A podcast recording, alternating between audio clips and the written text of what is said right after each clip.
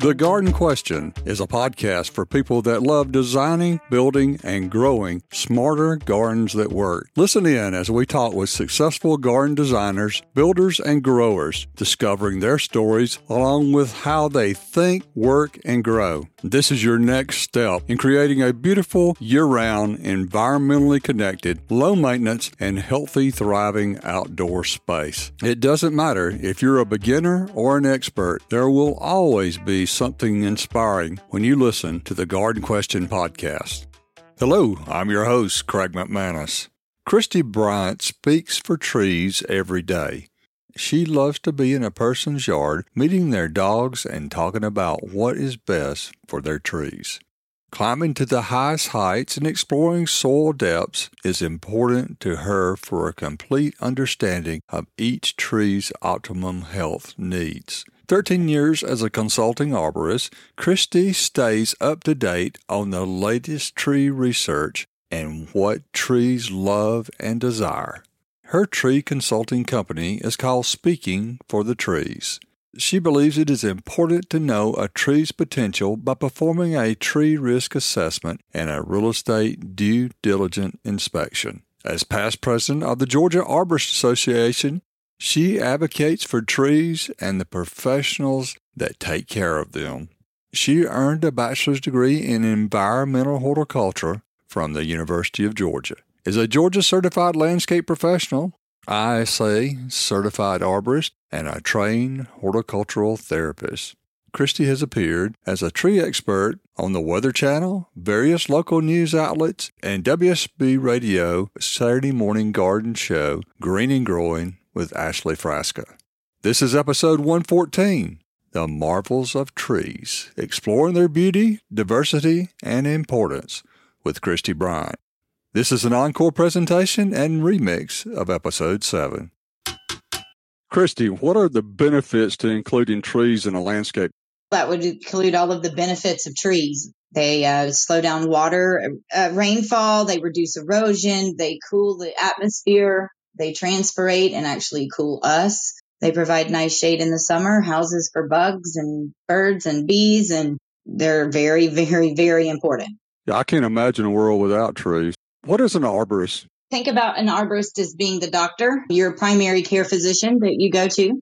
If you had a tree that was sick, or if you needed to have some trees checked out because you're about to buy a house, or you have a tree that you're scared of, I would come out, I would be the doctor that would diagnose. Then I might send in the tree surgeons to do some pruning on it. And I might send in a prescribing arborist to provide some treatments. How do you speak for trees? I try to educate as much as I possibly can, every place that I can, all the times that I can. I'm at the bar on a Saturday night talking about trees. I tell everybody what I do because everybody has a tree question, right? Third time I'm the president of the Georgia Arborist Association, and one of my biggest goals is to get more in front of the consumer because I feel like the only way our industry will improve and become safer is if we change the way the clients look at how tree work is done. If more people recognize that we don't prune with spikes, people would tell those people to get out of their yard. Those people wouldn't have jobs and the industry would automatically improve. That's just about how I speak for trees. Why do trees fall? Mostly because of human interaction. We create wounds in trees. We run over their roots with our cars all of that weakens the tree and allows natural things to come in and take over before it's really the tree's time. That's mostly why trees die. Dr. Coder says that 85% of urban soils are compacted, and soil compaction is the number one killer of trees. Tell us about your garden at your house. I have the plumber's pipe, so the mechanic's car. I like to torture trees to see what they do because I learned from it. I live downtown and sadly I only have one 30 inch water oak, but I do get to enjoy my neighbor's pecan and post oaks. I've just started bonsai, so my my house is just about covered in bonsai stuff now. Just another way to love trees. I do my flowers mostly. It's mulch. I believe in mulching under trees. I believe in mulch for all landscape plants. I also have Great Danes, so I am a firm believer in mulch. Yeah, I would think that would solve a lot of problems and also give you a lot of benefits for all the plants. How do you mulch? What type of mulch do you use? And how do you know if it's enough or you need to add more? I try to always match the mulch to the tree type, meaning if we're in a pine straw bed, let's do pine straw because Mother Nature is perfectly designed those leaves or those needles to break down and provide the perfect nutrients to that plant or tree. It's amazing the way it works. I like to do that. I don't want to do more than four inches deep in any kind of mulch. Pine straw, you can go a little bit deeper because it's more open and, and has more air pockets. A lot of arborists don't want it to even touch the trunk of the tree because the thing is the microorganisms that are breaking down the mulch and making them into perfect soil can also move into the bark of the tree and affect the tree. I don't argue with people about it. I'm like, dude, just mulch. I'm not going to argue with you about how close to the trunk. Just keep it mulched. Yeah, I have friends that, that are in the tree business. My standing order is if you're in my neighborhood, dump your stuff at my house. I have four acres. I've turned a lot of red clay into brown soil just because of that mulch and keeping it refreshed. It's amazing how it breaks down and improves that soil. Yeah, it changes it. The house I've been in for six years and I've mulched everywhere. And there is nowhere that you can dig down in this yard and not get eight or 10 earthworms per shovelful. If you got earthworms, you got it going right. When I hear the word fungus, I always have a negative connotation or used to have a negative connotation about fungus, thinking, well, we've got to kill that. It's bad for the plants. But actually, as I've learned more about it, there's a lot of good fungus. How does fungus play a role in trees? The fungus you're referring to is the underground fungus. It occasionally shows up as chanterelle mushrooms, but for the most part, we don't know is there until you go dig. If you think about digging in tree roots and you it's the tree roots, the feeder roots of the tree are actually like the black, dark color ones. But if you pull through there and you get that white, it looks like exactly like a root, but it's white. That is actually mycorrhiza. And what mycorrhiza does is it is a beneficial fungi. They have a symbiotic relationship with the tree, meaning they get to get sugars from the roots. And in exchange for that, they extend the root system of the tree. They help it break down nutrients and draw in water they actually are very beneficial to trees. And there are actually some plants that cannot survive without a mycorrhizae. They connect up different trees too. There is a lot of evidence that is proving that trees communicate through this mycorrhizal network. If you wanted to think about that, the brain of the tree and research is showing that the brain and they do think and they do feel and they do respond and they do care for each other. All of that is done in that mycorrhizal network which I believe is one reason urban trees struggle so hard is because they're just this one lone tree that doesn't have the benefit of all that stuff. That makes a lot of sense. That's so cool. They communicate with each other. That's fascinating. It really is. It is. It's, they're the coolest things. Like I, I love trees. I just love trees. How have you grown since your first horticulture class? Now, I don't know how many years ago that was, but I, I know you've got a degree in it. How have you grown since then? Oh my gosh. I think back to the mistakes I made. I remember sitting in arborist class, thinking back to the things I had done to trees when I was a landscaper. And I was like, I just wanted to hide under the table. So, I mean, you learn, you grow, you know, the tree industry, what we know about tree and tree research is a pretty relatively young field. Most of what we know was learned by Alex Shigo back in the early 80s. So it's a pretty young, not profession, obviously. The research into trees is pretty young. Let me put it that way have to constantly keep up with classes. I have to constantly keep up with CEUs. I mean, your arborist friend in your yard has to get 10 CEUs a year just to continue to stay an arborist because education is so important. Because the things that we thought when I started in arboriculture eight years ago, it was you just automatically cut off water sprouts. Now the research is showing that the tree knows what it's doing and it puts those leaves by that new wound specifically so it can draw in and put the sugar straight to the sealing off wood. I remember they were saying, well, those water sprouts aren't valuable, but they have proven to be so. Yeah.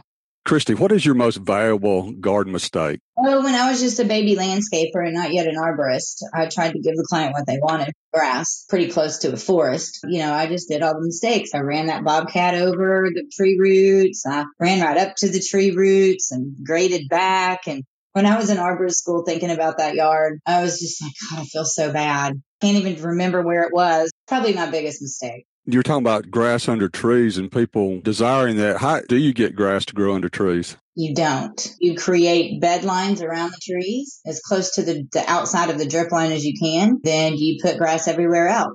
And there's a multitude of reasons for that. A, we just talked about mulch and how important it is for trees. B, the lawnmower running over, the aerator running over, and the chemical applications applied to turf are all very bad for trees. Can you do any planting under a tree? Yes, but I prefer that they be installed in the smallest size possible so that you're destroying less of the feeder roots. The feeder roots, the most important part of the tree, are only in this top six to eight inches of soil here in our clay soils. What happens is every time you plant a four and a half inch Pachysandra or a three gallon azalea is you're destroying a three gallon area of the root or in a four and a half inch pot of, I don't know, 14 flats of grass and Pachysandra. That really destroys the roots under the tree. When I write a prescription on a tree going under construction, nobody can plant under the tree for the first two years because trees really suffer from construction for two full years after construction. What do you need to pay attention to when you're trenching for irrigation and utility lines in regards to a tree? The trees have two root systems. They have the feeder root system, which is the small, very delicate root. If those roots can't grow, they die. And if they don't have oxygen pockets, they can't grow. Then we also have the structure root systems of the tree. And all they do, they're connected to the branch, the trunk. Their job is to hold the tree up and make him secure in the ground when we trench, we destroy both root systems and we can potentially cause a tree to fail if we cut too many of those roots. And how long do you think it takes for a tree to fail in a situation like that? It depends. It depends how many trees were removed around it at the same time because these irrigation installs are usually part of a big landscape. It's usually precursed by somebody having to remove a big tree and the dynamic of the landscape changes, right? So it's usually part of a big thing. Usually two to three years is the normal failure time. A lot faster if you're a Leyland cypress that just had all your friends removed and the storm comes by three weeks later, you probably are going to lose your Leyland cypress because mm-hmm. they're just prone to turnover anyway. It's also species dependent. It's not evident when you do the damage. It takes time, and you, you may not even relate that back to the damage that was done three, four, five years before. Yeah. And that's the big problem is people don't correlate tree death with construction or landscape installs. They just don't. They don't think about it because usually it's two to three years. Pine beetles move in or ambrosia beetles move in and they kill the tree and everybody's like the beetles killed the tree. And I'm like, no, the construction killed the tree. Yeah. The beetles just finished it off. Let's play a game. It's fill in the blank, and this is you. If I could add any tree to my landscape garden, it would be a bald cypress. Why? Because they can survive nearly anything. Okay. And they're kind of straight up and pyramidal, so they're not so wide. My second would be a magnolia, but guess what? Nobody has room for a southern magnolia or a bracken brown. Nobody has room for them. Right. So, you know, the bald cypress, they're just amazing and they take pruning and they take dry soil and they take drought and they take wet soil and they're amazing. Are they deciduous or evergreen? They're deciduous. The structure on those is pretty cool in the winter too, I think. I think they're gorgeous trees. And I love it when they make the knees. Yeah, which they only do in wet soils. They don't do that when you put them in dry locations. Yeah, it's, yeah. it's, just fascinating. Uh, who benefits from your tree work the most, you or your client? Probably me.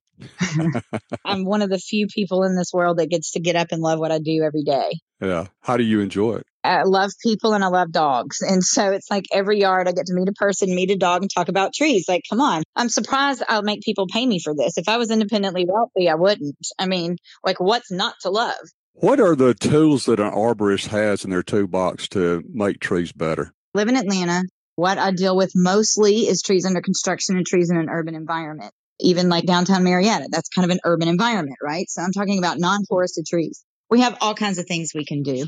If you start seeing mistletoe, we can climb the tree and we can put growth regulator on the mistletoe while we get the tree healthy. We have the ability to almost slow the growth of the tree to nothing to A, make it healthier and B, make it fit in the spot that you put it in. We have mycorrhiza injections. We have fertilizer injections. We have air spades. So if you do compact your soil, I have a tool I can go out there and I can put air pockets in the soil so that what you did to your tree, I can fix. We can air spade so that you can figure out where your irrigation lines need to be without destroying the tree roots with the shovel. We've got all kinds of stuff that we can do for trees now, and more and more stuff is coming. It's coming next. One of the problems, of course, in Georgia is that we have very heavy clay soils. Now, it's very good for holding nutrients, but very bad for compacting. What I think is I'm coming next, and a couple companies are making this, is where they actually put the aggregate into the soil. So they blow in air into the soil and it creates pockets. And then we blow an aggregate, expanded slate or gypsum or granular fertilizer mix, maybe even mixed with expanded slate so that that prevents that from just closing right back down th- that's one of the coolest things that I'm seeing coming to the market. They're working really, really hard on a fungicide that can translocate, meaning we can treat your insects pretty dang easy, but by translocating the chemical through the plant and then the little aphid bites the plant, they get the poison and they die. We don't have that ability in fungicide yet. Nobody's been able to create a fungicide that actually moves through the leaf reliably and deals with the fungus. Bad fungus is not mycorrhiza. Funguses are the worst thing we deal with. If you think about black spot on roses, you think about leaf spot on Indian hawthorns, leaf spot on hydrangeas. Mark my words, we've had so much rain, funguses are going to be uncontrollable this summer. Yeah, what does it take to get a fungus? Patience. So say you have dogwood anthracnose on your dogwood. You have to spray with a contact fungicide right before the buds break. Three weeks later, and three weeks later because we can't kill the fungus, but what we can do is we can suppress those spores. That's just how they replicate themselves. That's all you can do. And then you pray. We can get the plant healthy so that the plant can fight it off better. And that's the key to almost anything in horticulture is if you just get the plant healthy and you put it in the right place, most of the time it can deal with its own issues. I agree. I've bought and sold a lot of real estate through the years. I know that do your due diligence during those times and where you're checking out the house systems and the roof and different things like that. But I wasn't aware or never thought about doing due diligence on the trees on my property. How does that work? I'm actually doing two of those this afternoon. The way it works is I have done tree estimates back when I was an estimating arborist. I did one estimate in Inman Park, Atlanta, that was a $13,000 removal. Mm. It was a 56 inch tree mm-hmm. with absolutely no access. That tree was going to have to be cut into pieces that they could put on their shoulders and carry out. The guy had just bought the house two weeks before. He could have bought two HVAC systems in that house for the same price that he had to pay to remove something. That would have been a pretty good negotiating piece when they were dealing with the contract. Right. It's a big deal because tree removals can be very expensive. So it's very smart to get your trees checked out. How does somebody realize they need to do that? They have a client who calls them back and says, Why the hell didn't you recognize it? I paid for a home inspection. Why do I have a $6,000 tree removal two weeks after I bought the house? And they're like, uh, good real estate agent, especially if they were selling a house in Grant Park or Inman Park or, you know, somewhere in the downtown area that has huge trees. They're pretty on it. I have great relationships with about 10 real estate agents if they have more than one tree on site, they're on right. it. You know, they're like, no, no, no, we're getting our due diligence inspection. There's too many trees here. What causes tree roots to come to the soil surface? Clay soils. They're basically all on the surface in Georgia. The traditional drawing of a tree that everybody thinks of when it shows the root system is almost absolutely incorrect. There's no reason for them to go deeper than eight inches. There's no nutrients down there. It's compacted. The water doesn't get down there usually. That's why they keep their roots up because it's what makes sense trees are super smart. We have trees on this earth that have lived through ice ages. I've heard that tap roots are a myth. What are your thoughts? Dr. Coder and I have had discussions about this. Dr. Coder is, for everybody that doesn't know, the head of the University of Georgia Forestry Department, the Warnell School of, of Forestry.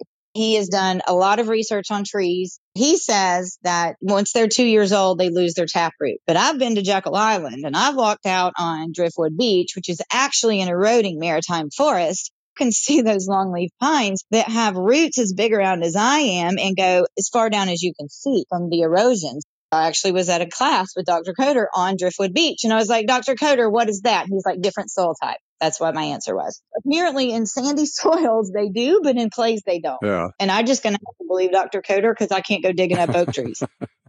And I'll tell you, in all the years of doing tree work and responding after storms, I've never seen a big old oak tree upturned with the taproot. Right. It's just the root plate there and they flip up. It's just a wide root plate. Yep. What's the challenge on recycling nutrients with trees? Uh, first of all, what is recycling nutrients?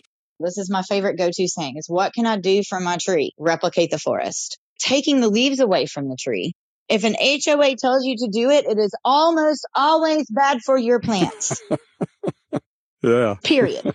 blow your leaf litter out, mulch it up in your yard and blow it back in and then put pretty mulch when the, they stop falling. Replicating the forest, the mulch layer, the leaf layer, it's the perfect nutrients that the tree needs when we have that nice mulch layer, little microorganisms are coming up from the soil and they're breaking that down and they're drawing those nutrients back with them. They're creating the perfect oxygen pockets in the soil so that those feeder roots that are so important can continue to grow. They provide the perfect nutrients. They insulate so that the tree doesn't have to deal with drought issues as much. I did a video with Jen Carfagna with the Weather Channel. I think we were four weeks into a drought. Maybe we had had a quarter of an inch of rain in four weeks. And she lives on a creek and we went in her backyard reached down through eight inches of leaf litter and I found wet leaves on the bottom. That tree was assured against drying out with a drought. It was set up to do well in drought. That was just natural mulch. Yeah, that's exactly right. She had put nothing else on it. That was just a leaf litter. How do you pick the right shade tree? The first thing you do is establish the space that you have and compare that to the space of that tree at maturity, which is, and let's go 20 years. We know that trees are continue to grow, but we can't plan for a 60 inch tree. It's just not possible. The chances of that tree making it to 60 inches are very few. My thing is match the site to condition. If you want to plant a shade tree in the bottom of the creek area, you probably need to go with a swamp white oak or a bald cypress or a red maple, somebody that knows how to live in water because it's not the best conditions. Strangely enough, those trees that are good in water are usually also good in very dry or hard areas because being a water tree kind of makes them tough. How would you pick a understory tree and tell us what an understory tree is? An understory tree is a smaller tree that's average height that's 15 to 20 feet at maturity. We're talking red buds, we're talking dogwoods, talking stewartias, some crepe myrtles, ironwoods, those smaller trees. Its average maturity size is less than 20 to 25 feet. How would you pick one for your conditions? quit putting dogwoods in the full sun. If you pay attention in the spring when they're blooming, I want you to look as you're driving down the road and I want you to see where everybody plants themselves. Then I want you to go make sure that you have a tree that you're putting in that kind of correct environment. Dogwoods suffer greatly in the full sun. Red buds do okay, but they really like somebody to give them at least a little bit of a break from the afternoon sun. Ironwoods like wet and they like it shady because if you think about where you see ironwoods, you're walking down on the mm-hmm. creek and that's where you see the woods. If you're put a small tree like that in full sun, which ones could you do? You could do something like a golden rain tree, although they're not super long lived. Neither is a cherry, but everybody loves a cherry tree. But don't expect your cherry tree to live more than 30, 40 years. They get wide, but they don't get tall. But they tolerate full sun really well. You could do eastern red cedars. Those are nice native evergreens. I also consider an osmanthus a large tree because osmanthus fragrans gets 20 feet in maturity and they're just amazing plants. I mean, you can't hurt a tea olive. I don't know that I've ever seen a 20 foot osmanthus. I would like to see that. I'd like to smell that. Oh, go to New Orleans. Oh my gosh. I know their growing season's longer than ours, but I planted some 15 gallons last year and they probably started at five feet and I'm looking at them now and we're probably looking at eight feet height already. Wow. Of course, again, I'm planting them in that groovy soil with all the earthworms and that been mulched for it. Yeah. Yeah. Right conditions make a huge difference. What's your best tree advice somebody designing and planning a landscape? Use a landscape designer or a landscape architect that has an experience in actually working in the field and maintaining. What I've found is landscape designers and landscape architects that don't have really any experience in the field have no idea what to plant where. It's indicated by everywhere we drive. You pull in the shopping center and there's knockout roses planted under a red maple. And I'm like, so full sun and shade. Come on, guys. Major conflict. Yeah. I mean, it, it frustrates me because it's like, dude, y'all went to school for five years. Do this right. You have one job. Know your plan. So that would be my biggest advice is find somebody that really has some experience in picking the plant material for the right place. If you really love a landscape architect because of their creative ability and you're not real confident in their plant picks, then run it by somebody that has more experience. Pay, you know, a consultant to take a look at that plan and to approve those plans.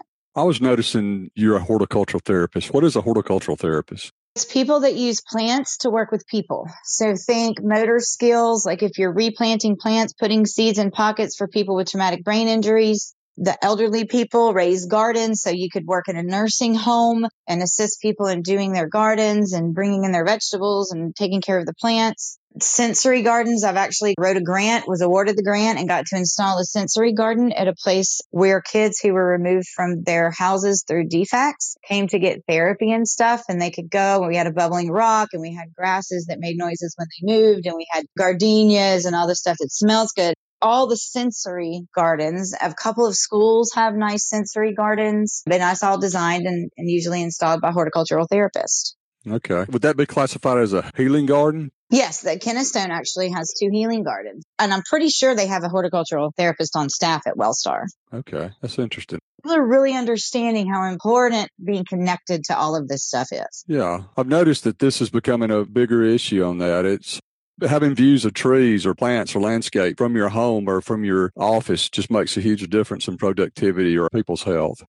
Yeah, I went to a horticulture urban designers where this lady was presenting a study that they did in Portland, Oregon over like a 20 year period. They took neighborhoods with the exact same socioeconomic capacities at all different levels. They looked at a neighborhood that was an inner city area and the national and the, and the, demographics of this neighborhood were this versus a suburban neighborhood with the same amount of money. They compared these neighborhoods, trying to get them as even as possible. And then the only difference was the difference between a tree lined neighborhood and a not tree lined neighborhood. So think inner city Atlanta neighborhoods of these big, beautiful tree covers versus the suburban neighborhoods where they go in and take out a forest and give you one tree in your front yard. The difference was astounding. People were healthier. There were less doctor visits. People reported happier lives. The kids had better grades, all because they kept and had trees. When I look at Atlanta, say 50 years ago, uh, 40 years ago, you know, trees weren't important, but now you go into Atlanta and it's just like there's a whole difference. And I guess this is all due to Trees Atlanta. The ordinance was originally written like in 85. But here's the deal with Atlanta. Chicago has the river. Everybody else has their resources. Atlanta was a railroad town that was built up overnight and we haven't thought yet. But because mm-hmm. of a lot of these neighborhoods were built in the 20s and 30s before the advent of air conditioning, those trees were a very, very important resource because if you haven't been in Georgia in the summer, come on in August. You'll learn. You'll want to find a tree. I promise. They managed to figure out how to do mm-hmm. construction mm-hmm. around these big shade trees because they needed them. Then in the 50s, we've got cars, we've got interstates, we've got air conditioning. All this is happening at once. And the building concepts just went to crap. It was who cares about the trees? We need people. We're Atlanta. We're going to grow. We don't care about trees.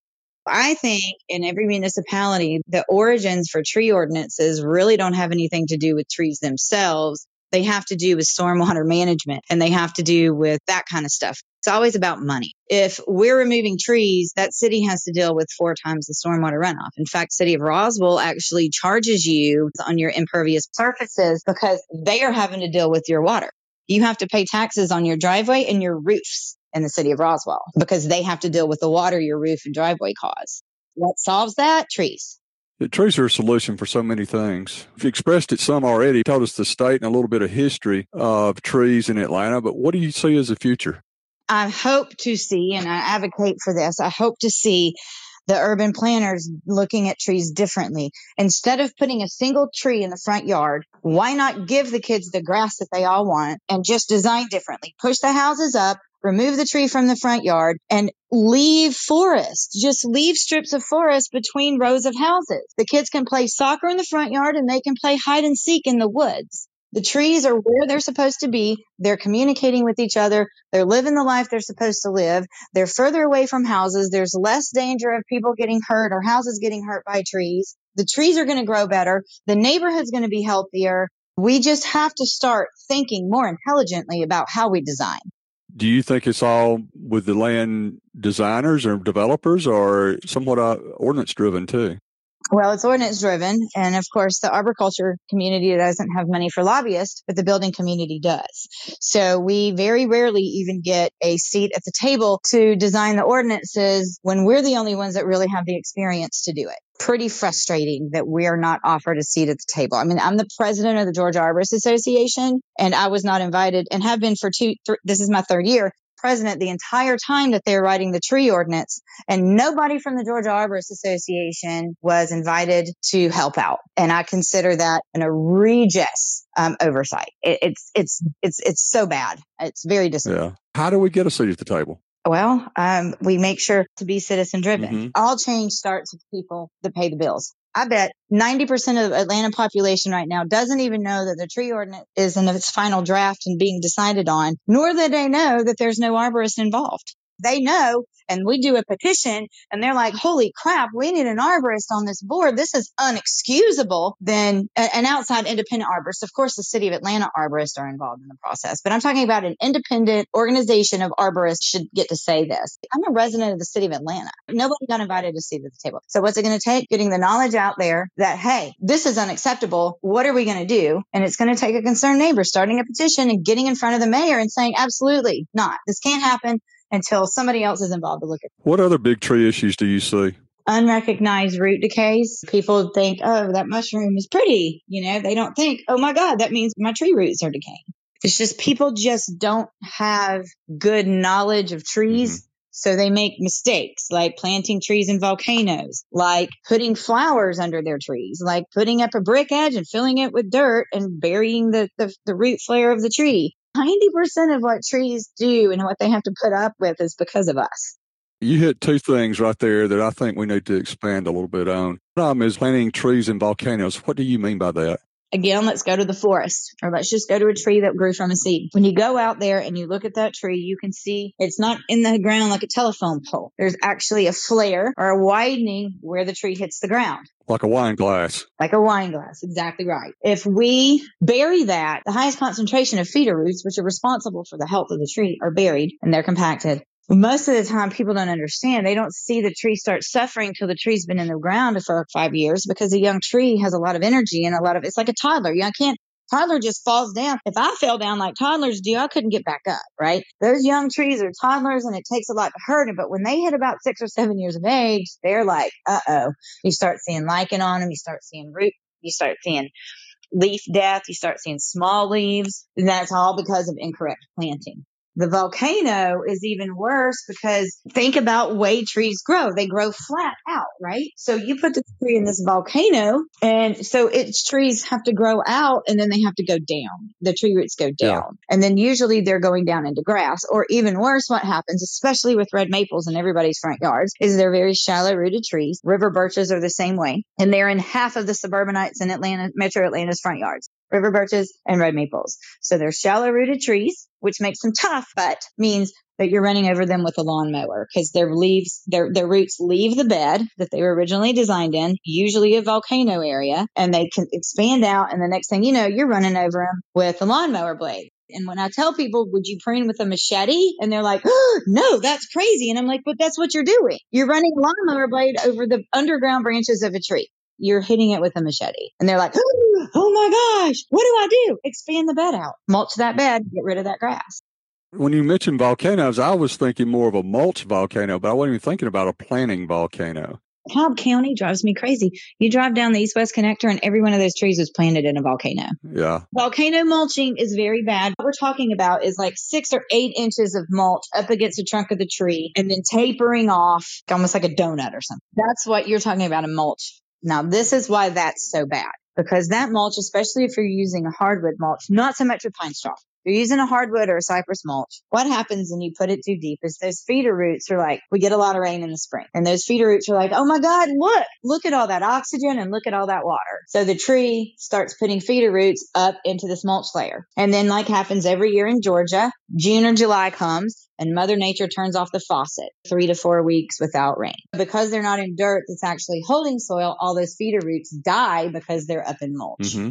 That makes sense. And when we lose roots, we lose leaves. When we lose leaves, we lose vigor in tree. And then it's just a spiral till the end. You say losing vigor. What is that? Vigor is the term that we use to refer to the size, shape, amount of leaves, just how healthy is the tree. What is the leaf vigor? Does it have the appropriate amount of branches and leaves? Are the leaves properly sized? Does it appear to be healthy? Even in the winter, we can kind of tell the vigor because we have nice large buds all the way out to the tips of the branches, all the way through the tree, not a lot of dead branches. That's what I mean by vigor. A vigorous tree, a healthy, vigorous tree can survive a whole lot of stuff. Would another way to say that is it's healthy and meeting its potential? Yes, that would be a great way to say it. Okay. But we actually use the word vigor on the ISA forms. Tell us about your business and how people can reach you. My business is called Speaking for the Trees. You can reach us on social media at Speaking for Trees. Just take out the the. You can call me at 770-823-5374 or you can email me at Christie, spelled C-H-R-I-S-T-I-E at speakingfortrees.com. I uh, probably also worth mentioning, I also have a background in landscaping and I'm currently a Georgia certified landscape professional. So if you do have a site plan and you want somebody to review it, if you question the right plant choices, always give me a call. I'm happy to review those. This has been episode 114 The Marvels of Trees, exploring their beauty, diversity, and importance with Christie Bryant. This is an encore presentation and remix of episode 7. Thank you, Christie. You're awesome. The goal is that every episode is valuable and well worth your time.